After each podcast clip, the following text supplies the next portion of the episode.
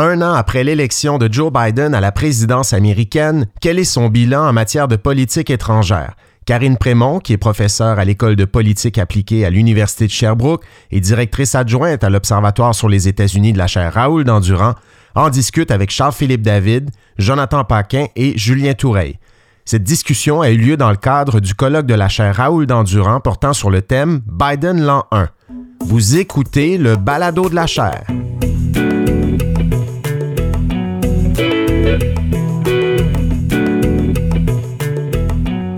Bonjour tout le monde, je m'appelle Frédéric Gagnon, je suis titulaire de la chaire Raoul d'Endurant en études stratégiques et diplomatiques de l'Université du Québec à Montréal et vous écoutez le Balado de la chaire. C'est un balado qui vous permet d'entendre nos conférences si vous les avez ratées et des capsules d'analyse de l'actualité internationale, de l'actualité politique aux États-Unis et de la culture populaire américaine. Je vous souhaite une bonne écoute. En politique étrangère, j'ai l'impression que la situation n'est pas tellement reluisante. Nos panélistes pourront sans doute nous euh, donner quelques précisions.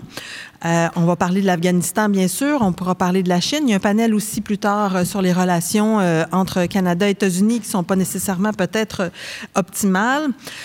Alors que les Alliés attendaient à l'élection de 2020 un sauveur pour rester dans la thématique biblique, n'est-ce pas? Qu'est-ce qui a vraiment changé après un an? Comment, de quoi est faite la politique étrangère de Joe Biden? Comment elle s'oriente? Qu'est-ce qui est différent ou qu'est-ce qui est pareil que ce qu'on a vu précédemment? On sait que la politique étrangère s'inscrit dans un temps peut-être plus long que la politique intérieure, alors les comparaisons sont différentes. Alors, pour nous parler de tout cela, trois éminents spécialistes que vous connaissez sans doute, que je vais vous présenter brièvement parce qu'on a débuté un petit peu en retard et on doit terminer à l'heure dite. Alors, messieurs, je serai la gardienne du temps. Quand je vais faire. Euh, quand je vais brasser la pancarte, là, ça veut dire c'est assez. Donc, on a tout d'abord euh, euh, celui que vous connaissez et reconnaissez, Charles-Philippe David, professeur de sciences politiques à l'UCAM, fondateur de la chaire Raoul d'Endurant, président de l'Observatoire sur les États-Unis aussi qui a publié récemment L'effet Trump et euh, Comment Trump euh, a-t-il changé le monde, n'est-ce pas? Euh, deux ouvrages à lire si on a le cœur solide et si on a envie de se replonger dans ces années tumultueuses. Les livres sont excellents, la question n'est pas là, mais le sujet est... non, non. Hein, ça donne des soirs, des fois. Psychologiquement, ça remonte le moral, oui. Voilà, c'est ça. Il faut, faut, faut, être fait fort. on a ensuite Jonathan Paquin, qui est professeur de sciences politiques à l'Université Laval et qui a dirigé récemment avec Justin Massy, qui est pas tellement loin, America's Allies and the Decline of US Hegemony. C'est toujours le fun de présenter mon anglais du dimanche comme ça à plein de monde. Alors voilà, c'est fait. Euh, et on a ensuite euh, Julien Toureille, qui est chercheur en résidence à l'Observatoire sur les États-Unis, chargé de cours itinérant, selon euh, ses propres propos, c'est-à-dire notamment à l'UQAM, à l'UQAC, au Collège militaire aussi. et donc, les sujets vont être variés. je crois que Julien va nous parler de l'Afghanistan principalement. Jonathan va nous parler des points centraux de la politique étrangère de Biden, l'impact sur les alliés. Et euh, Charles-Philippe David euh, vous parlera de ce que bon lui semble. Euh, j'ai pas de contrôle, évidemment, sur lui, clairement. Alors, il ne le sait pas encore, il improvisera certainement. Alors, sans, sans, plus tarder et plus sérieusement, voici les panélistes. On va respecter l'ordre. Donc, M. David, M. Paquin et M. Toureille. OK. Alors, la parole est à vous. Ah, j'ai une idée de quoi je vais parler. Bonjour tout le monde, ça fait plaisir de vous voir en présentiel. C'est presque, j'en suis tellement nerveux que j'ai l'impression de retrouver une vie précédente que j'avais oubliée. C'est formidable.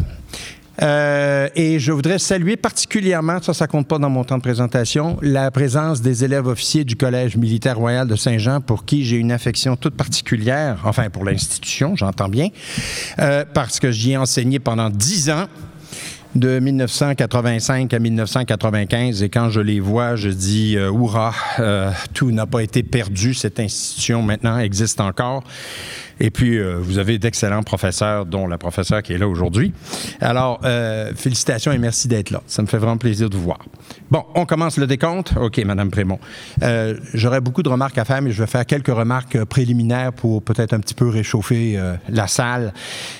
souvent, la politique étrangère est un enjeu pour les présidences et parfois détermine aussi le sort des présidences. Et je ne ferai pas, je vous fais grâce, un cours d'histoire euh, rares sont les présidents, cependant, qui font une priorité dans leur présidence dès le départ de la politique étrangère.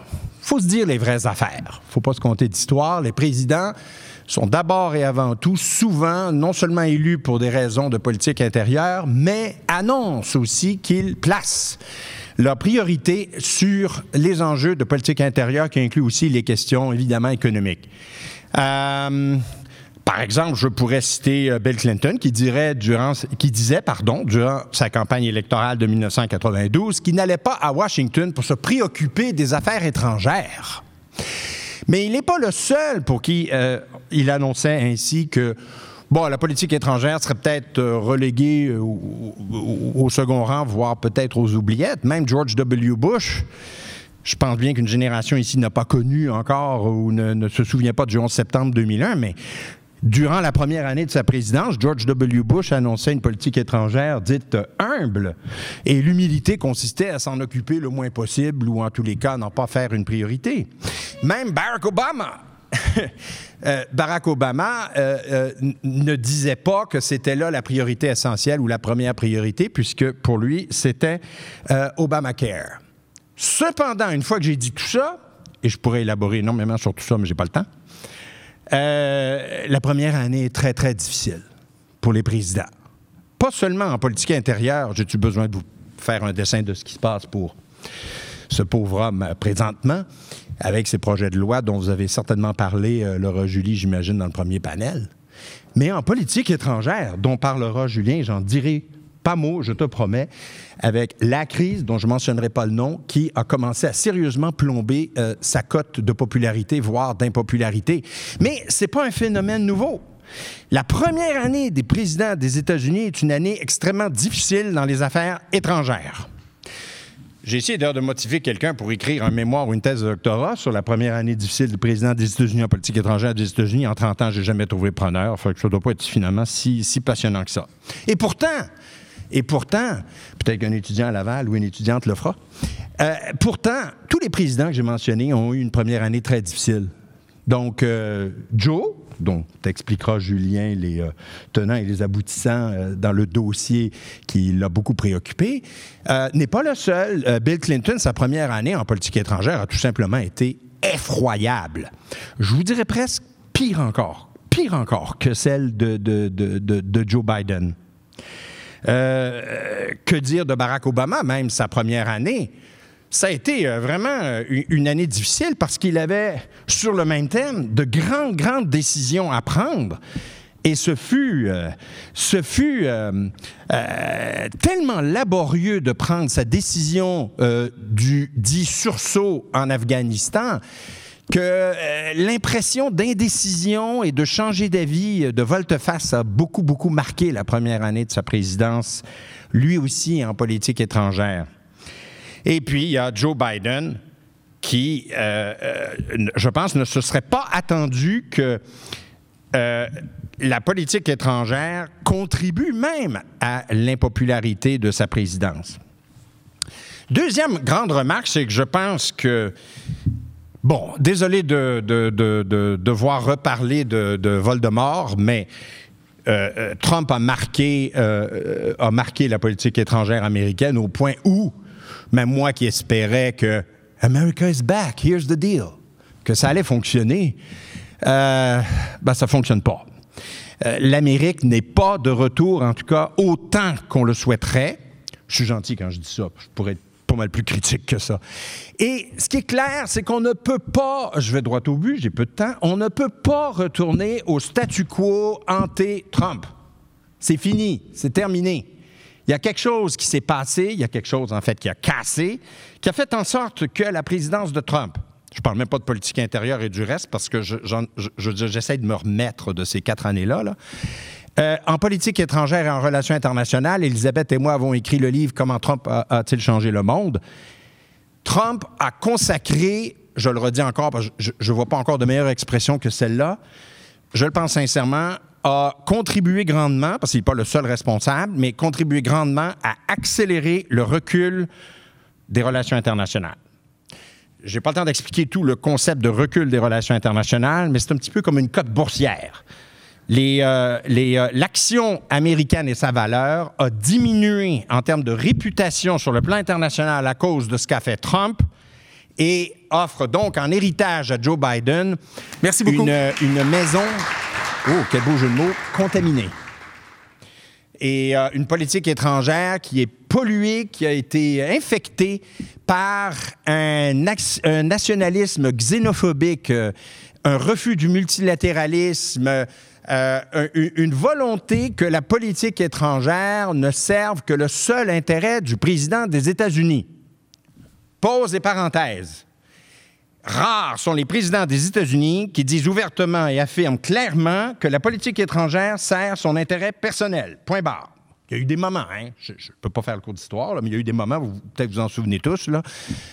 Euh, mais il n'y a pas eu systématiquement une présidence qui a dit je fais passer au devant mon intérêt personnel avant celui des États-Unis.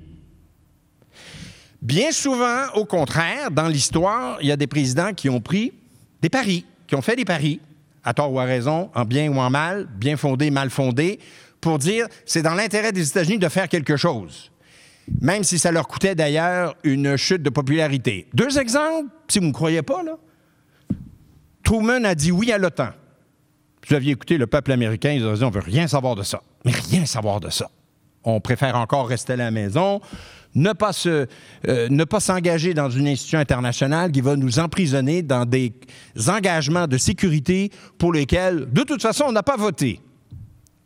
Autre exemple, ben, si Jimmy Carter avait voulu être réélu, il aurait ordonné une attaque euh, massive contre l'Iran en 1980 il aurait gagné ses élections. J'en suis persuadé. Mais combien d'Iraniens seraient morts, ça, aurait été une tragédie. Une tragédie. Et tous les otages sont revenus vivants en passant. Alors, en plus des morts iraniens, je ne suis pas sûr non plus qu'il y aurait eu grand survivant iranien. Je vous donne ces deux exemples-là. Mes collègues euh, pourraient compléter la liste. Je pense qu'il y en aurait pas mal de cet intérêt national quand même, qui passe légèrement, on va dire, en avant de l'intérêt personnel. Donc, tout ça me mène à la troisième et dernière remarque, je ne sais pas combien de temps il me reste. Et c'est là-dessus que j'ai écrit en passant un article euh, euh, pour euh, demandé par la revue Études internationale qui sera publié, je l'espère, cette année, sinon en 2022, ce qui serait un peu tard, ce serait dommage. je pense que la thèse de Aaron Vodalski sur les deux présidences américaines, j'ai repris une vieille chose qui me, tentait, je l'ai trouvé sous la main, puis j'ai dit, tiens, c'est intéressant ça. Deux présidences. Est-ce que c'est vrai encore qu'on puisse dire qu'il y a un président des affaires intérieures puis un président des affaires étrangères? Je coupe court, là, je ne fais pas dans la dentelle. Puis il disait oui. Et ça, c'est il y a 50 ans. Il y a vraiment deux présidents. Ça suit un peu ma remarque sur l'intérêt national. Il y a le président de l'intérêt national en politique étrangère qui ne subordonne pas celle-ci aux objectifs de sa politique intérieure, celle-là. Je pense que c'est non seulement faux maintenant, je pense que cette thèse est, complètement démolie par tout ce qui s'est passé depuis une vingtaine d'années, on va dire, depuis la fin de la guerre froide. Je vais plus loin encore dans cet euh, article que je viens d'écrire. La politique étrangère américaine est désormais la continuation de la politique intérieure par d'autres moyens. Et c'est ça le leg de Donald Trump et c'est ça le défi de Joe Biden, ou en tous les cas, c'est là où il loge maintenant. Pour plusieurs raisons, il ne peut plus le futur président pourra difficilement, à moins d'une crise extrêmement euh, claire et directe comme les attentats de 9-11 ou un, événement euh, euh, majeur qui, met en péril les États-Unis en entier, dans toutes les décisions discrétionnaires, d'engagement militaire, d'accords commerciaux, de défense de l'intégrité territoriale des États-Unis, dans tous ces domaines, le président Biden, et j'ai peur pour plusieurs d'entre eux à venir, se demanderont constamment quel est le coût et le bénéfice de toute décision de politique étrangère que je prends pour ma réputation, pas la réputation des États-Unis, pour ma réputation comme président en politique intérieure. On peut contester ça, mais c'est un peu la thèse actuellement sur laquelle euh, je travaille.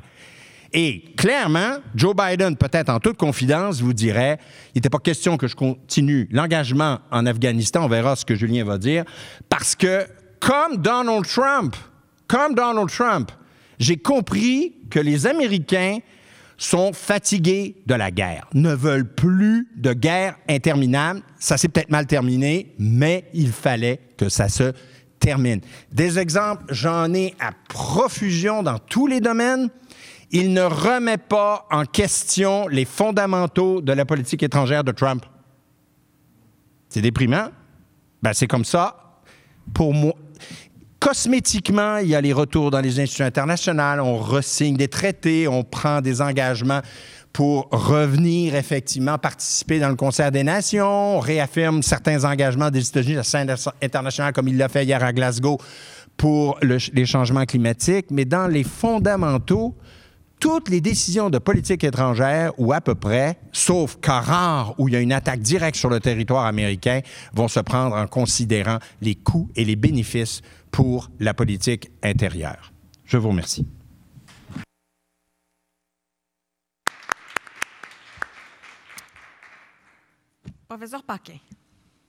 Euh, c'est un plaisir d'être ici en si belle compagnie euh, ce matin. Je remercie Frédéric Gagnon pour l'invitation. C'est un réel plaisir d'être avec vous.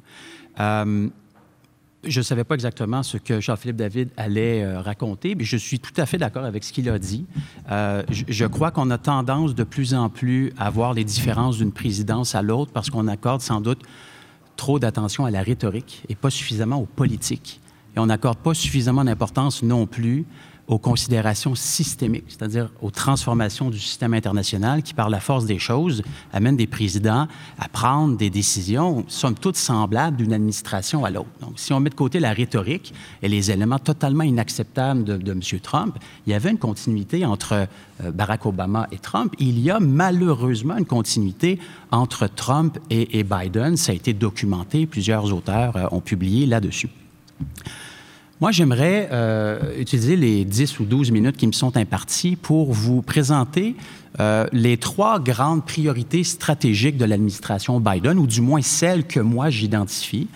Et j'essaierai de vous expliquer pour quelles raisons est-ce que ces priorités mises ensemble font en sorte que la politique étrangère américaine peut difficilement être cohérente et peut difficilement être agréable à l'heure actuelle pour les alliés des États-Unis. Et euh, Frédéric Gagnon nous demandait, lorsqu'il nous a fait parvenir l'invitation, n'hésitez pas à coter le président américain. Ça n'a pas été fait jusqu'à maintenant. Alors, je me lance. Je dirais que pour sa première année, et c'est vrai que les premières années des présidents américains sont toujours ou très souvent difficiles, mais je donnerais un C, voire un C- à Joe Biden, que j'aime bien par ailleurs. Euh, C-, ça, c'est pas suffisant pour entrer dans un programme de maîtrise à Laval, mais je sais que c'est le cas aussi à l'UQAM ou à l'Université de Montréal. Euh, bon, c'est pas, c'est pas un échec, c'est pas un renvoi. Mais voilà, ça prend, une, ça prend une certaine propédeutique, une mise à niveau pour pouvoir continuer. Alors, rapidement, voici les trois priorités stratégiques que, que, que j'ai identifiées. La première, c'est l'importance pour Joe Biden de mettre l'accent sur la collaboration avec les alliés démocratiques des États-Unis. Cette idée qu'il faille constituer un bloc d'États démocratiques dans le but de répondre aux défis que posent les régimes autoritaires dans le monde qui sont de plus en plus présents et qui font valoir leurs intérêts avec de plus en plus, disons, d'insistance. Alors pour Biden, euh, cette idée-là de travailler avec les alliés euh, est centrale, c'est au cœur de son projet, notamment dans le domaine de la rhétorique, n'est-ce pas?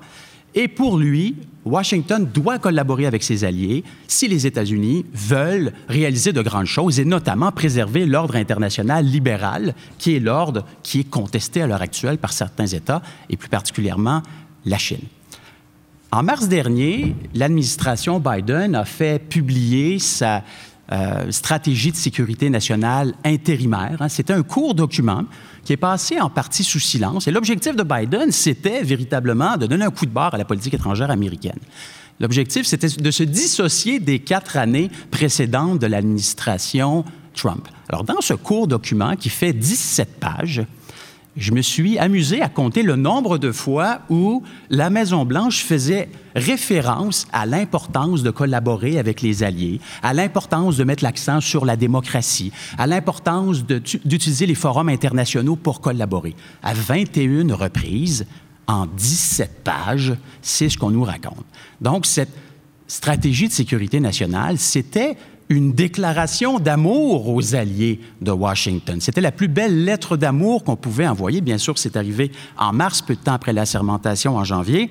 Et tous les alliés ont poussé un soupir de soulagement en se disant, ben voilà, America is back. nous allons revenir à ce que les États-Unis étaient auparavant, cette idée de deep engagement dans le monde, cette idée que les États-Unis restaient mobilisés. Mais dans le ton et dans le discours, effectivement, l'ambition de Biden suggérait un retour à cette approche du deep engagement qu'on avait tant aimé des États-Unis dans la deuxième portion euh, du 20e siècle. Alors ça, c'est le, premier signal, la première priorité stratégique telle que formulée par l'administration Biden, le bloc démocratique, la coopération avec les alliés. La deuxième priorité stratégique est en partie, à mes yeux, contradictoire par rapport à la première, c'est-à-dire que pour Biden, il y a une chose qui est très importante et ça renvoie en partie à ce que euh, Charles-Philippe David vient de, vient de nous expliquer, c'est-à-dire que Biden veut une politique étrangère réaliste, une politique étrangère pragmatique et une politique étrangère mesurée. Alors ça, c'est au centre de son action, de sa prise de décision. Alors oui, les droits humains, la démocratie, la collaboration, mais d'abord et avant tout les intérêts fondamentaux des États-Unis. Et d'ailleurs, on l'a bien vu au mois d'août dernier lors du retrait catastrophe des États-Unis et de leurs alliés. Biden, dans ses éléments de langage, était très clair. C'est-à-dire, l'important pour nous, ce sont les intérêts fondamentaux, la sécurité et la puissance, et les réflexions stratégiques de deuxième génération sur l'importance, par exemple, des mesures contre-insurrectionnelles à l'autre bout du monde dans une guerre qui a duré beaucoup trop longtemps, ben, c'est manifestement secondaire et on ne doit pas y accorder tant d'importance que ça. Et de ce point de vue-là, cette priorité stratégique renvoie à quoi? À l'America First de Trump. Donc, il y a un élément de continuité qui était aussi présent sous Obama. Rappelez-vous la ligne rouge en Syrie et combien d'autres enjeux, notamment la gestion euh, laxiste des Américains du conflit en Ukraine et plus particulièrement dans la région du Donbass, qui a été, mon Dieu, une, farce. Le, troisième élément stratégique, ou la troisième grande priorité stratégique de cette administration-là, c'est la Chine. La Chine et la Chine. C'est-à-dire que c'est l'endiguement de la Chine, c'est cette idée qu'il faille à tout prix aujourd'hui prendre tous les moyens militaires pour éviter l'ascension militaire de la Chine dans son étranger proche, la mer de Chine méridionale, la mer de Chine orientale, mais pas seulement. En Europe aussi et ailleurs, parce qu'évidemment, la route de la soie déploie ses ailes depuis cinq ou six ans. Donc, cette, je dirais pas cette obsession, parce que c'est tout à fait compréhensible que que Biden mette l'accent sur la Chine, mais ce qu'il faut dire, c'est que c'est la première fois qu'une administration américaine place l'endiguement de la Chine au cœur de son dispositif. C'est-à-dire que, bien sûr, Trump était obsédé par la Chine, mais davantage pour les raisons de balance commerciale.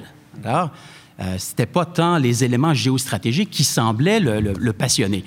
Obama, bien sûr, il y a exactement dix ans, le pivot stratégique en novembre 2011, accordait beaucoup d'importance à cet enjeu et on s'est dit, bon, enfin, les Américains pivotent tranquillement et se détournent de ces conflits que l'on retrouve en Asie euh, centrale et puis au Moyen-Orient, mais il y avait d'autres enjeux qui ont eu pour effet de faire en sorte que l'administration Obama était empêtrée, bon, le dossier syrien, libyen et combien d'autres. Cette fois-ci, c'est une réelle priorité. Euh, alors, une fois qu'on met tout ça ensemble, lorsque l'on prend ces trois priorités stratégiques et qu'on essaie de leur donner un sens, bien, ce qu'on constate, c'est que Biden, lorsqu'il gère des enjeux internationaux criants, est amené à ordonner ces trois euh, priorités stratégiques de différentes manières. Et ça crée des crispations, ça crée des tensions avec les alliés de l'Amérique. Et, je vous donnerai euh, simplement deux exemples, sans bien sûr euh, empiéter sur la, présentation de mon collègue et ami Julien. Le premier, c'est le retrait d'Afghanistan. Le retrait d'Afghanistan au mois d'août était prévu, bon, de longue date, d'abord négocié pour un retrait en mai 2021, lors de, l'entente avec les talibans qui a eu lieu euh, en février 2020 à l'époque de Mike Pompeo. Et puis Obama a pu aller chercher quelques mois additionnels jusqu'au 31 août. La chose étant que, évidemment, les talibans ont pris beaucoup plus de terrain qu'on avait initialement anticipé. Ils ont repris tout au cours de l'été, pour ceux qui n'étaient pas dans un parc de la CEPAC et qui ont suivi les nouvelles, ils ont repris une ville après l'autre et c'était incroyable jusqu'au 15 août. Alors, c'est moi qui étais dans un parc de la CEPAC et qui a réussi, avec le peu de réseau que j'avais, à constater donc que les, les talibans étaient à Kaboul. Alors à ce moment-là, les Américains et leurs alliés se sont, ont mis sur place des cellules de crise pour rapatrier leurs ressortissants. Les alliés, le Canada, la France, le Royaume-Uni et quelques autres ont tous demandé lors d'un sommet du G7 en catastrophe online, probablement sur Zoom, je ne sais trop, ils ont demandé à l'administration Biden, on a besoin de plus de temps. 31 août, c'est pas possible. Qu'est-ce que Biden a dit? Non. Désolé, on ne passera pas une minute de plus dans ce pays. On, on était là beaucoup trop longtemps. Et donc, cet exemple nous montre que la politique réaliste et modérée de Biden a eu préséance sur l'importance de collaborer avec les alliés démocratiques pour trouver une solution. Alors ça, c'est clair, net et précis. Le deuxième exemple, c'est celui de l'entente sur euh, l'OCUS, c'est-à-dire l'entente entre le Royaume-Uni, les États-Unis et l'Australie sur le transfert de connaissances et de matériel euh, militaire et plus particulièrement nucléaire à l'Australie, gestion de renseignements et exercice conjoint euh, en, Asie-Pacifique. Cette entente-là a été conclue à la hâte entre ces trois gouvernements, évidemment à l'insu de la France. Et donc, l'objectif de Biden ici, c'était de mettre de l'avant son troisième euh, sa troisième priorité stratégique, l'endiguement de la Chine, au détriment de quoi? La coopération et la coordination avec les alliés de l'Amérique. Alors, il a choisi le minilatéralisme en secret avec Canberra et Londres, au détriment d'une grande collaboration entre démocraties, son fameux Democratic Bloc dont il parlait un an plus tôt, ce qui nous montre encore une fois que, dans ce cas-ci, c'est le bloc démocratique qui a été violé à deux reprises. Ça veut dire que c'est la fin, ça. Hein? Une minute. Parfait, j'ai presque fini. Et, donc, ça, nous montre que sa, première euh, priorité stratégique, relation avec les démocraties, lettre d'amour dans la euh, stratégie de sécurité nationale, n'a pas été respecté pour deux enjeux capitaux, deux enjeux fondamentaux. Sur l'Afghanistan, je cède la parole à Justin, euh, pardon, à Julien, excusez-moi, à Julien Tourelle, bien sûr. Justin est là. Bon. Euh, il, faut se rappeler que dans le cas de la guerre en Afghanistan, il y a eu jusqu'à 130 000 soldats non américains au sein de la force d'assistance à la sécurité. Et quand Biden décide de retirer tout le monde en disant non, c'est fini, les Alliés, j'en ai rien à cirer, ben, il reste 7000 soldats non-américains sur place. Donc, il se trouve à prendre une décision unilatérale, un unilateralism with a smile, alors que ses alliés ont participé à un effort de guerre coûteux qui a coûté la vie à combien de soldats? Les Canadiens ici, vous le savez, 158 militaires canadiens morts, trois civils morts pour un total de 161. Combien de milliards de dollars investis? Bien sûr, le Canada ne faisait plus partie de cette guerre-là. Il s'est retiré en 2014, mais quand même, ça envoyait le signal qu'on n'en avait pas grand-chose à cirer. Et donc, dans la période de discussion, ça me ferait très plaisir de, poursuivre sur ben, les conséquences de tout ça, les conséquences de ce non-retour en arrière notamment dans la gestion des rapports avec les alliés qui sont si importants à l'heure actuelle pour s'assurer que l'Amérique reste évidemment euh, au devant de la scène et puisse maintenir euh, les rapports pour assurer euh, la pérennité de l'ordre international libéral. Merci. Merci. J'ai des pressions indues, je veux que ce soit noté au procès verbal, j'ai des pressions indues de Charles-Philippe David pour parler. Je ne vais pas le laisser faire maintenant parce que je veux que Julien fasse sa présentation. Ensuite, on pourra rebondir parce que sinon, on ne va jamais se rendre à Julien et ce serait bien dommage de ne pas entendre ce qu'il a à nous dire. Alors, M. Tourelle. Merci, Karine, de, protéger mon droit de parole. Euh, surtout que je suis très heureux, comme tout le monde, de vous retrouver en, présentiel et, mes deux collègues ont, mis la, table de façon brillante. Euh, juste avant de commencer, euh, je remercie Christophe Cloutier, roi, d'avoir évoqué l'évangile de, Saint Matthieu. Moi qui ai, grandi à Lourdes, es le deuxième Québécois qui me fait énormément plaisir ces derniers temps, après Serge Denoncourt. Donc merci, merci de me mettre en joie et de bonne humeur. Euh, donc, je me suis risqué, euh, euh, Jonathan l'a rappelé, on nous avait demandé de donner une note éventuellement à, Joe Biden, et je me suis prêté à cet exercice, et les quelques étudiants que je reconnais ici du collège militaire, vous allez vous apercevoir très vite qu'il vaut mieux m'avoir comme prof que Jonathan Paquin, parce que moi je donne un A, voire peut-être A moins, si je suis très sévère, à Joe Biden pour sa politique étrangère, en particulier pour un dossier qui est celui évoqué depuis tout à l'heure. Je voulais changer de sujet, mais finalement, je ne vais pas le faire, euh, qui est euh, l'Afghanistan. Pourquoi je mets un, A, euh, peut-être à moins, à Joe Biden sur, l'Afghanistan?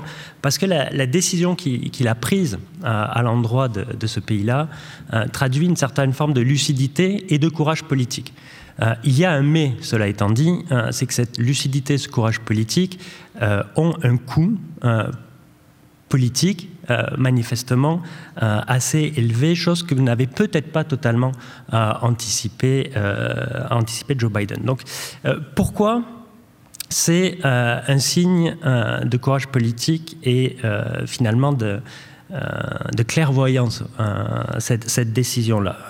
on peut y voir quatre raisons qui rendaient cette décision même au final inévitable, inéluctable. La première raison, c'est la question de l'opinion publique. On a un peu évoqué l'opinion publique américaine. Alors vous allez me dire, elle se préoccupait plus vraiment de l'Afghanistan.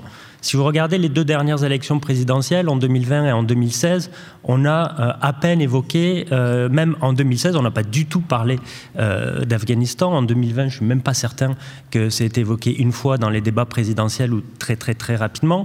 Mais disons que malgré ce désintérêt, il y avait quand même une, et, Jonathan et M. David l'ont évoqué, une lassitude américaine par rapport à des aventures militaires à l'étranger. Et cette lassitude, elle est quasiment structurelle maintenant, puisqu'elle remonte à au moins une dizaine d'années, voire un petit peu plus, Barack Obama a capitalisé sur cette lassitude euh, de l'aventurisme à l'étranger pour arriver en partie euh, à la Maison-Blanche. Ce qui est très intéressant lorsqu'on regarde l'opinion publique euh, américaine à l'endroit de l'Afghanistan, en 2011, 62% des Américains estimaient que l'engagement militaire devait durer un à deux ans.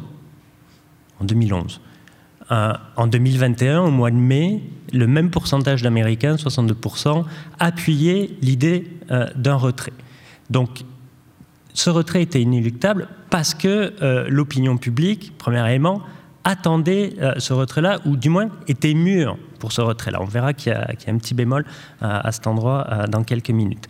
la deuxième raison qui rendait ce, ce, retrait inéluctable, et là je serai assez bref, c'est que cette aventure, elle avait été déjà assez coûteuse je rappelle que d'un point de vue américain, évidemment, euh, on a dépensé, alors les estimations varient énormément, mais euh, disons 2000 milliards de dollars dans une aventure qui a duré 20 euh, ans et qui a coûté la vie à 2500 à peu près soldats américains, en a blessé quelques dizaines de milliers. Cette aventure, elle avait été coûteuse sans permettre de remplir certains des résultats qui y avaient été attribués après coup. Euh, et ça, c'est le troisième élément. Euh, Joe Biden pouvait décider en, bonne conscience de se retirer d'Afghanistan parce que l'objectif stratégique majeur initial des États-Unis avait été rempli, à savoir que l'Afghanistan n'est plus le principal foyer à partir duquel un groupe terroriste peut euh, mettre ou planifier une attaque terroriste de grande ampleur sur le territoire américain. Et ça l'est plus depuis, en fait, très longtemps. Euh, on pourrait dire depuis le début du mois de mai 2011. Euh, Et déjà au mois de mai 2011, euh, lorsqu'Obama a décidé d'un raid pour éliminer l'ennemi public numéro un, Ben Laden, il faut quand même se souvenir que c'était au Pakistan. D'accord? Donc finalement, euh, l'Afghanistan, l'objectif avait été rempli, on pourrait dire, dès décembre 2001 euh, avec le renversement euh, du régime des, talibans et la mise en débandade d'Al-Qaïda. L'autre objectif qui a été assigné par après et qui a peut-être stimulé ou suscité l'adhésion des alliés, celui de la reconstruction et de la stabilisation de l'Afghanistan pour diverses raisons. Euh, je vous invite à lire d'ailleurs un texte qui a été publié très récemment par Barnett Robbins sur le site War on the Rocks. C'était une cause perdue. C'était une cause perdue. Alors, pour deux raisons essentielles, et là je caricature. Un, les Américains n'aiment pas faire ça. Alors je lancerai pas, euh, je vous donnerai pas toutes les explications, mais la contre-insurrection, le nation building et la stabilisation, ils ne sont pas faits pour faire ça. Et ça n'a jamais été l'objectif premier des Américains en Afghanistan, les militaires qui participaient à l'opération euh, Enduring Freedom étaient séparés de la mission de l'OTAN, ISAF. Eux, ils faisaient du contre-terrorisme. Et Biden estimait que c'était l'intérêt premier hein, euh, lorsqu'il était sénateur, vice-président euh, de la présence américaine là-bas. Lorsqu'il a pu prendre la décision de se retirer, ben, au moins il était en adéquation avec ses idées. Euh, la phase de contre-terrorisme était terminée. L'autre élément qui fait que l'Afghanistan, la reconstruction, la stabilisation ou faire de l'Afghanistan la, Suisse de l'Asie centrale était voué à l'échec, c'est que c'est un pays ingérable. Hein, pardonnez-moi l'expression OSS 117, c'est le bordel. OK Et ce qui est assez fascinant, c'est que les Américains s'en sont aperçus, euh, Ashraf Rani, l'ancien président afghan, s'en est aperçu, et les talibans commencent à s'en apercevoir. Hein? Donc, à la rigueur, il valait mieux partir euh, et ne pas euh, perdre trop de temps dans une cause perdue. Il fallait arrêter l'acharnement thérapeutique. Il a fait comme on a dit aux enfants, lorsqu'on enlève un diachylon, il vaut mieux le faire d'un coup, même si ça fait mal, et passer à autre chose. donc, ce qui me permet d'aborder les effets de, de ce retrait. je ferai, je crois rapidement, en deux temps. Tout d'abord pour Joe Biden. Alors là, il y a peut-être quelque chose euh, de différent par rapport au cas historique, c'est qu'habituellement, euh, lorsqu'il y a ce qu'on a qualifié de débâcle de politique étrangère, ça n'a pas nécessairement un effet négatif sur la popularité d'un président. Euh, on a beaucoup comparé la chute de Kaboul à la chute de Saïgon. Ben, J'ai été regarder quelques données de sondage. Lorsque Saïgon est tombé, la popularité de Gerald Ford a augmenté parce qu'on tournait euh, peut-être la page euh, de quelque chose. Euh, lorsque John Kennedy a été affecté par la débâcle de la baie des Cochons en 1961, sa cote de popularité a augmenté suite à la débâcle de façon assez peut-être surprenante. Dernier exemple, Ronald Reagan. après l'attaque terroriste à Beyrouth en, 80, en octobre 83, il décide quelques mois plus tard là aussi c'est une cause perdue, la guerre civile, les Américains n'y comprendront rien de toute façon. Il faut se retirer euh, en avril 84. Qu'est-ce qui se passe euh, à l'automne 84 ben, Il est réélu euh, au la main. Et je vous disais, on aurait pu, et Biden aurait pu espérer finalement qu'il subisse ce sort plutôt positif. Et Raphaël notamment l'évoquait tout à l'heure, les sondages montrent que la, débâcle ou le, retrait euh, d'Afghanistan euh, ne s'est pas traduit par euh, un gain de popularité pour, Joe Biden. Je ne suis pas sûr que ce soit un élément vraiment déterminant. Je pense que c'est plus des questions liées à l'économie, voire à la reprise de, la pandémie qui pose problème. Mais toujours est-il que Joe Biden est sévèrement critiqué par ces mêmes Américains qui espéraient un retrait, puisqu'à peu près fin août, hein, trois Américains sur quatre estimaient que c'était très mal géré, ce retrait-là. Donc mine l'image de compétence de Joe Biden. Et six Américains sur dix estimaient que l'administration n'en faisait pas assez pour aider euh, les alliés afghans qui avaient contribué euh, à l'effort de guerre. Donc, premier effet, évidemment, politiquement, euh, pour Biden, ça peut être relativement coûteux. Deuxième effet, quant à la politique étrangère en général et à la posture des États-Unis sur la scène internationale. Mais là, j'aurais tendance à dire que l'effet est peut-être plus positif, parce que Biden, finalement, s'est délesté d'un boulet, d'un poids mort qui monopoliser euh, beaucoup trop l'une des ressources essentielles d'un président, qui est l'attention, qui est le temps, finalement. Et cette affaire afghane, euh, même si elle préoccupait plus beaucoup euh, l'opinion publique américaine, même si les experts, la plupart, s'en désintéressaient, moi-même, hein, pendant longtemps, l'Afghanistan, je, je m'intéressais plus beaucoup, ben, ça prenait quand même euh, du temps de travail euh, et de cerveau euh, disponible. On parlait de marketing ce matin, donc le temps de cerveau disponible, je reste dans le, même vocable, qui empêchait de se concentrer sur des enjeux beaucoup plus essentiels. Jonathan notamment en a évoqué quelques-uns. Vous en avez quatre enjeux essentiels, donc je serai très très bref là-dessus. Restaurer les relations avec les alliés. Bon, en tant que Français, on est un peu fâché, euh, mais ça va passer. Ça va passer. On, est un vieux couple, la France et les États-Unis. On aime se rabibocher. Et euh, on l'a vu ces derniers jours, euh, Macron et Biden vont finir par bien s'entendre. Deuxième dossier, c'est l'Iran. Là aussi, euh, il y a de bonnes intentions, mais c'est un petit peu compliqué. Troisième dossier, évidemment, les changements climatiques. Et le quatrième dossier, euh, Jonathan l'évoquait, c'est la Chine, où là, il y a quand même un risque d'obsession euh, par rapport à la compétition chinoise et au dépassement ou au déclassement des, des États-Unis, qui peut poser le même problème de surréaction que celui qu'on a connu après le 11 septembre 2001 et faire en sorte que les États-Unis, en matière de politique étrangère, commettent des erreurs relativement graves. Je finirai là-dessus.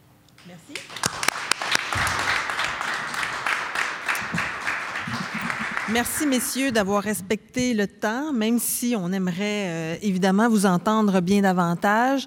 Je vais euh, poser une question assez, large qui devrait vous permettre de répondre, euh, Monsieur David, à qui vous le souhaitez, n'est-ce pas? Je vois que vous trépignez. Mais ben oui, absolument.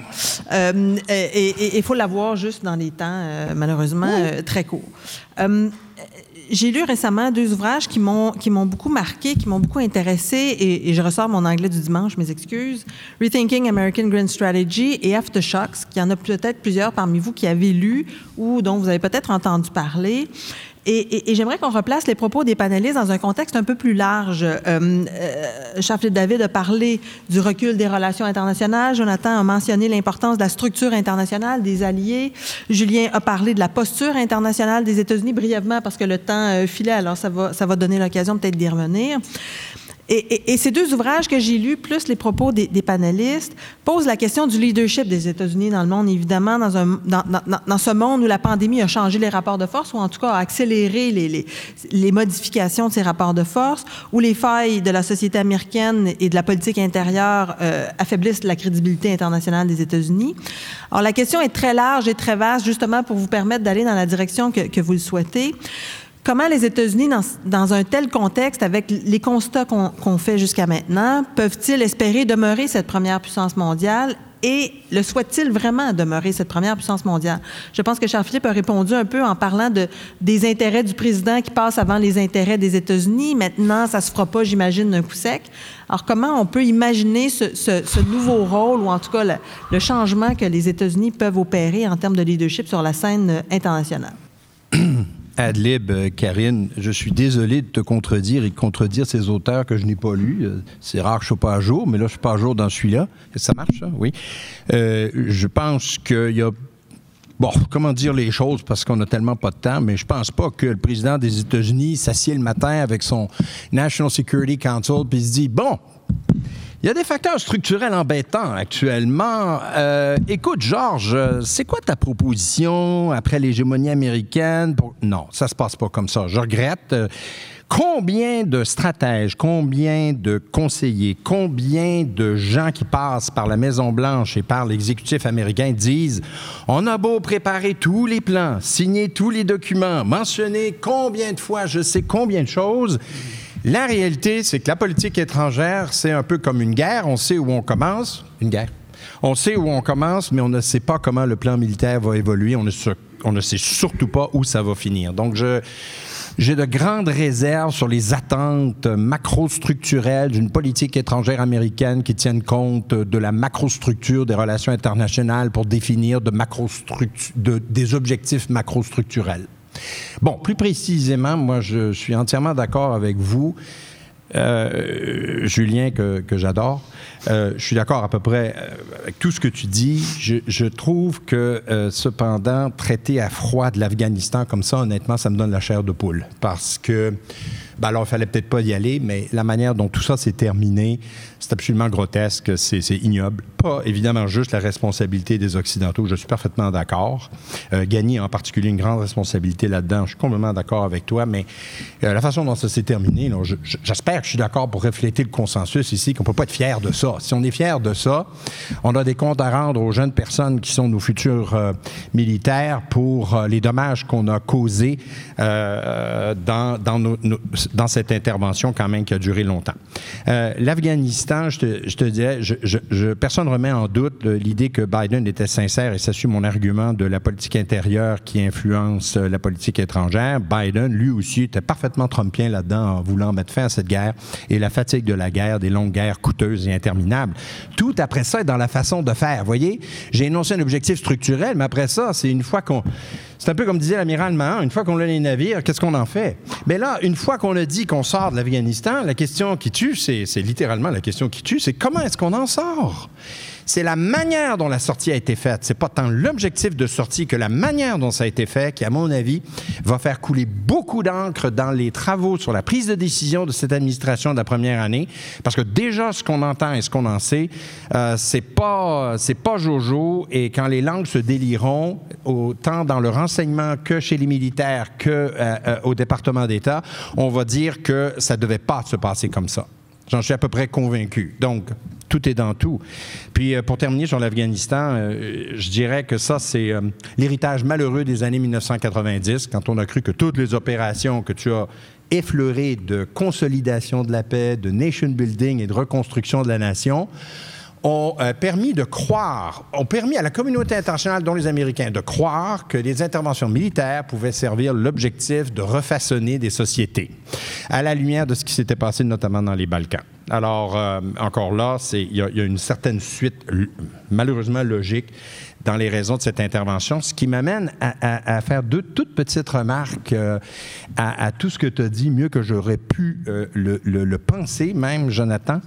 Euh, d'abord pour dire, je pense que la triste réalité d'aujourd'hui, et ça rejoint l'Afghanistan, c'est que l'ordre libéral international, RIP, Rest in Peace, pour un petit moment en tout cas, pour longtemps je ne le sais pas. Je pense que l'ordre international libéral a été malmené sévèrement, dû à beaucoup de raisons qui dépassent le temps imparti ici, et que refaçonner une dite politique étrangère et un leadership américain dans un dans, un système international qui a complètement été transformé depuis quelques années, pas sûr que ça va se produire. Dernière remarque, je suis totalement d'accord avec toi, je l'avais écrit, mais je n'ai pas eu le temps de l'aborder sur la Chine. Le risque et le danger que je vois, on n'a pas le temps de discuter si la Chine est une menace pour le système international, c'est l'objet d'un autre colloque.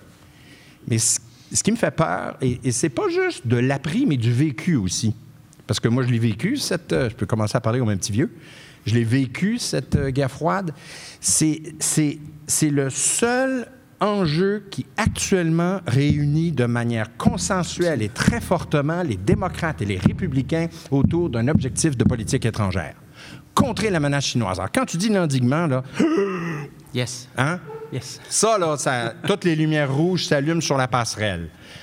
Combien de fois a-t-on dit le mot exagération, militarisation, risque de dérapage. Enfin, les mots du vocabulaire stratégique autour de l'endiguement font peur. Et je crains que le choix d'affronter la Chine, si on l'appelle comme ça, soit euh, beaucoup plus lié à ce que je défends comme thèse ici, c'est-à-dire aux objectifs de politique intérieure, parce que c'est un objectif qui rallie euh, tout le monde, plus que l'idée de vraiment finir sur la question de Karine, une réflexion sur est-ce que c'est la est-ce que c'est la coopération ou la confrontation? Est-ce que est-ce c'est la, cooptation ou est-ce que c'est la, euh, la, résistance qui doit être la bonne politique, la meilleure conseillère pour les Américains face, euh, face à la Chine? Et là, là-dessus, on n'a vraiment pas le temps d'aborder ça. Vous pourriez avoir dans cette salle le camp des... Il euh, faut continuer de considérer la Chine comme une grande puissance avec laquelle on doit collaborer comme on l'a déjà fait avec d'autres grandes chances avec lesquelles on n'était pas d'accord. Puis vous avez le camp, l'autre côté, qui va dire jamais maintenant, c'est un duel et on doit euh, aller jusqu'au bout. On est à la croisée des chemins actuellement. C'est la meilleure réponse que je peux donner à la question sur l'hégémonie américaine. Merci. M. Paquet. Jean-Philippe David a, fait référence à un élément qui est central, c'est le consensus stratégique qu'il y a à l'heure actuelle à Washington sur le fait que la Chine est une menace. Et, je pense que c'est le seul consensus stratégique, ou du moins le seul consensus que l'on peut réellement observer à Washington ces jours-ci. Donc, prenons la peine de le souligner, parce que pour le reste de la journée, j'ai l'impression qu'on va continuer à parler des tensions, des divisions, euh, de l'hyperpartisanerie, etc. Mais il y a consensus, effectivement, et ça sert bien, disons, euh, euh, cette volonté peut-être de, calmer les ardeurs euh, entre, entre les deux camps à Washington sur combien d'autres euh, enjeux.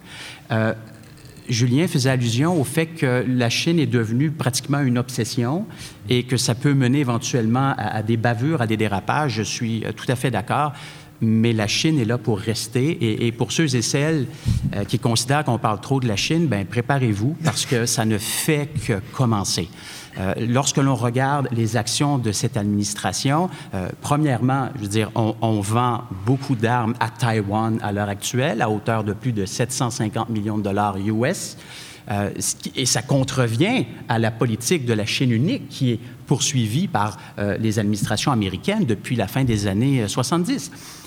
lorsque l'on constate que Biden, qui a été si critique à l'endroit de la guerre commerciale de Trump et si critique à l'endroit des tarifs douaniers qui ont été imposés, ben Biden, lui, a, un jeu très facile. Il n'a pas eu à payer le prix politique pour ça. Mais il maintient les dix tarifs à hauteur de combien? 360 milliards euh, de dollars d'exportation euh, chinoise. Donc, c'est considérable. Il y a cinq ans, il n'y en avait pas de tarifs. Aujourd'hui, il y a 60 des biens et services qui sont fournis par la Chine qui doivent payer euh, des tarifs pour pouvoir donc intégrer le marché américain. Donc, c'est considérable. Donc, ce n'est qu'un début. La Chine est vraiment là pour rester.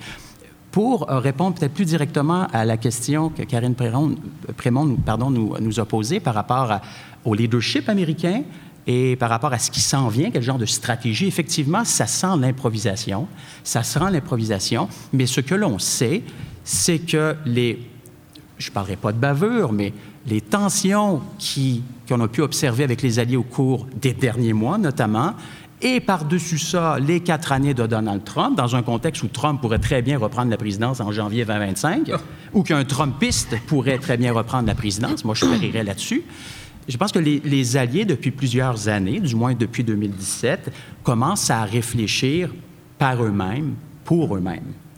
Et plus récemment, l'OCUS et le retrait catastrophe d'Afghanistan a amené les Alliés à se dire non seulement on est en train de se préparer à un retour possible de Trump, mais Biden ne euh, prend pas des décisions qui vont dans le sens d'une plus grande coopération entre démocraties. donc, ça amène quoi, ça? Ça amène deux principaux problèmes et deux principaux dangers, pour cette superpuissance américaine. Le premier, c'est l'autonomie stratégique. Le retrait d'Afghanistan a amené les Britanniques, les Français et combien d'autres à se dire ben, manifestement, notre sécurité dépend trop des États-Unis. On a été instrumentalisés, euh, on nous a traités vraiment comme comme rien. Euh, c'est inacceptable. Et ça, ça renforce quoi? Ça renforce les dialogues sur l'autonomie stratégique en Europe. C'est un vieux débat, c'est cyclique. Hein? L'Europe de la défense, ça remonte à belle mais là, on y pense avec beaucoup plus de sérieux. Non seulement on y pense, mais on est en train d'adopter des décisions qui vont en ce sens. Les Français sont d'accord, les Allemands sont d'accord aussi. Bien sûr, ils ne veulent pas que les Américains quittent, donc ils sont un peu assis entre les deux chaises, mais l'autonomie stratégique est vraiment là pour rester. C'est vrai en Europe, mais c'est vrai également en Indo-Pacifique. Le Japon et la Corée du Sud débattent activement à l'heure actuelle, il faut dire qu'il y avait des élections dans ces pays, sur la pertinence de développer des capacités militaires euh, beaucoup plus dissuasives, beaucoup plus autonomes, voire euh, d'acquérir des sous-marins nucléaires, parce qu'il y a toute la question de la prolifération, bien entendu, avec AUKUS et, cette idée de vendre donc une technologie nucléaire à l'Australie. Et donc, l'autonomie stratégique, elle est là, elle est là pour rester. Et ça, ça ne fait pas l'affaire de l'atlantiste Joe Biden. Euh, lui souhaiterait bien entendu que la plupart des alliés restent derrière en disant chef, oui, chef. Et c'est plus ce, qu'on ce que nous observerons, selon moi, dans les prochaines années. Le deuxième péril, qui va dans le sens de l'autonomie stratégique, c'est la peur de l'abandon. Vous savez, tous ceux qui étudient les alliances militaires sont bien au fait de ce problème, la peur de l'abandon. Je veux dire, c'est une dynamique normale que l'on vit au sein des alliances. Glenn Snyder, il y a 40 ou 50 ans, nous expliquait ça merveilleusement bien. Il y a plusieurs alliés qui ont peur que Washington se défile. Il y a plusieurs alliés qui craignent que Washington ne soit pas à leur côté. Les pays baltes, la Pologne, l'Ukraine, même si elle ne fait pas partie de l'OTAN, et, encore une fois, le Japon et la Corée du Sud. Alors, ce sont des États qui, qui font face à quel problème? Premièrement, euh, ils, font face à une menace immédiate. Chine ou Russie. Ce sont des États qui euh, n'ont pas d'alternative réelle à la puissance américaine. Si vous parlez à des Polonais, là, c'est pas, pas à Bruxelles que ça se passe pour eux, dans le domaine de la sécurité et de la défense. Et troisièmement, c'est des États qui n'ont pas, justement, la force, les capacités militaires dissuasives suffisantes pour agir seuls face à la Russie ou face à la Chine. Alors, bien sûr, ici au Canada, quand on parle de, la, peur de l'abandon, ça ne veut absolument rien dire. Au Canada, n'a peur de rien. On est intégré à la défense américaine. Le NORAD en est le plus bel exemple, ce qui fait en sorte que nous, on est des, rentiers sur le plan de la sécurité. On attend de voir ce que les Américains nous disent. On est totalement en veilleuse depuis, ma foi, depuis toujours. Et là, on doit se réveiller. Mais je ne pense pas qu'on est vraiment là encore, mais, on essaie de, de, se réveiller. Donc ça, ce sont les deux principales menaces. Elles sont là pour rester. Elles minent le leadership américain. Elles minent la crédibilité américaine. Elles ont pour effet d'affaiblir l'influence relative des États-Unis dans le système international. Et j'irai dans le sens de ce qu'a évoqué Charles-Philippe David. L'ordre international libéral, euh, je ne sais pas si on peut dire rest in peace, mais ça regarde mal. Euh, on faisait un colloque la semaine dernière avec, avec des conférenciers de, bon, de Corée du Sud, de, plein de pays. Je leur dis oui, mais est-ce qu'on collabore entre démocraties? Concrètement, sur quoi est-ce qu'on collabore? Est-ce qu'on pourrait prendre la relève en cas de retour des Trumpistes à la Maison-Blanche? Est-ce qu'on pourrait faire un front commun démocratique pour dissuader en quelque... Évidemment, il n'y a personne qui s'est prononcé là-dessus parce que les gens n'ont aucune idée. Les gens ne connaissent pas vraiment les liens qui existent entre nous tous. Ils sont dans des logiques régionales. Les Européens parlent aux Européens et puis les, Australiens parlent d'abord et avant tout aux Américains. Euh, donc, je m'arrête ici, puis on pourra poursuivre la discussion.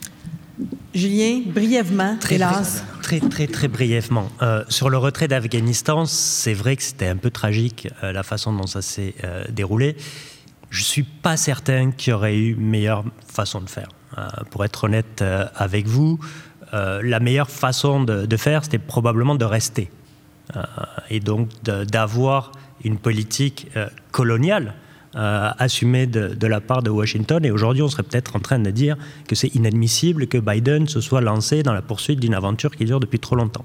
Donc ce retrait brutal, il a un coût humain qu'on peut évidemment déplorer, et je le déplore. Hein. je suis quand même humain après tout. Euh, je mets des, bonnes notes euh, plus que Jonathan. Euh, donc, je suis très, très, très humain, mais voilà, pour remplir l'objectif, je ne crois pas qu'il y avait meilleure façon de faire. L'autonomie stratégique des alliés, c'est vrai que c'est un vieux dada des alliés, c'est une obsession notamment des Français. Là, on a peut-être le sentiment, avec la déception de cette lune de miel qui n'a pas été très longue avec Joe Biden du point de vue des alliés, qu'il faut accélérer cette autonomie stratégique. Le problème, c'est que ça fonctionnera jamais. Euh, notamment chez les alliés, parce qu'ils sont incapables de s'entendre sur ce que ça veut dire l'autonomie euh, stratégique. Euh, Jonathan l'évoquait relativement bien. Puis, il y a des rapports matériels, il y a des rapports structurels qui font que la plupart des alliés européens, euh, évoquais, Jonathan, la, Pologne notamment, ont besoin du parapluie américain. C'est même le cas des Français dans l'Indo-Pacifique. Les Français tout seuls dans l'Indo-Pacifique, même s'ils sont très très fâchés par l'OCUS, ils, ont très hâte, ou on a très hâte à ce que ça devienne focus cette histoire-là, parce qu'on a besoin euh, de la collaboration euh, avec les États-Unis, euh, peut-être pas l'Australie, et, le Royaume-Uni. troisième élément, on, l'évoquait, la Chine, c'est le seul consensus à Washington entre républicains et démocrates. En fait, ça m'inquiète. Ça m'inquiète presque plus euh, que les, divisions internes à la société euh, américaine parce que on est clairement euh, dans le risque d'une exagération de, la menace. On l'a vu ces dernières semaines avec le test d'un truc hypersonique chinois aux États-Unis. On est ça y est, c'est la catastrophe, le moment Spoutnik. Enfin, voilà. c'est Jeffrey Lewis, je pense, qui expliquait c'est rien du tout cette histoire-là. C'est pas grave. Euh, ce qui est intéressant, c'est que euh, l'arsenal nucléaire américain et les forces armées conventionnelles sont tellement puissantes que ça force des adversaires à investir dans des programmes d'armement très coûteux et à l'efficacité tout à fait incertaine. Hein, la, précision de ciblage de ces trucs hypersoniques à l'heure actuelle, euh, elle n'est pas terrible. Donc, euh, je pense qu'il faut se calmer. Mais euh, le problème, donc, c'est que là, euh, républicains et, démocrates sont trop unis dans leur presque détestation de, la Chine, leur crainte de la Chine. Et je finirai sur le fait que finalement, on est peut-être dans une période à laquelle les Américains nous habituent. Hein, ce sentiment de déclin, de déclassement, c'est périodique. Euh, il y a plein de choses périodiques et ce sentiment aux États-Unis euh, qu'on est euh, dépassé, voilà, depuis la deuxième guerre mondiale, on, le voit de façon récurrente. Et pour en sortir, ben, ça va demander beaucoup de doigté diplomatique et en fait beaucoup de travail. Et j'ai l'impression que ce qui pourrait nous sortir, ou ce qui pourrait sortir les Américains de cette période difficile, ça va être plus un travail de fond qu'on ne verra peut-être pas sur le devant de la scène et pour mener ce travail-là, il va falloir que des diplomates aguerris fassent leur travail euh, en espérant que ça fonctionne. Merci. Je vous remercie d'avoir écouté ce balado de la chaire. Si vous voulez nous poser vos questions, vous pouvez le faire sur les médias sociaux de la chaire Raoul Dandurand, sur Facebook, Twitter et Instagram, en utilisant le mot-clic Balado de la chaire. Je vous invite également à consulter notre site Internet si vous voulez rester à l'affût de nos activités au www.dendurant.ucam.ca.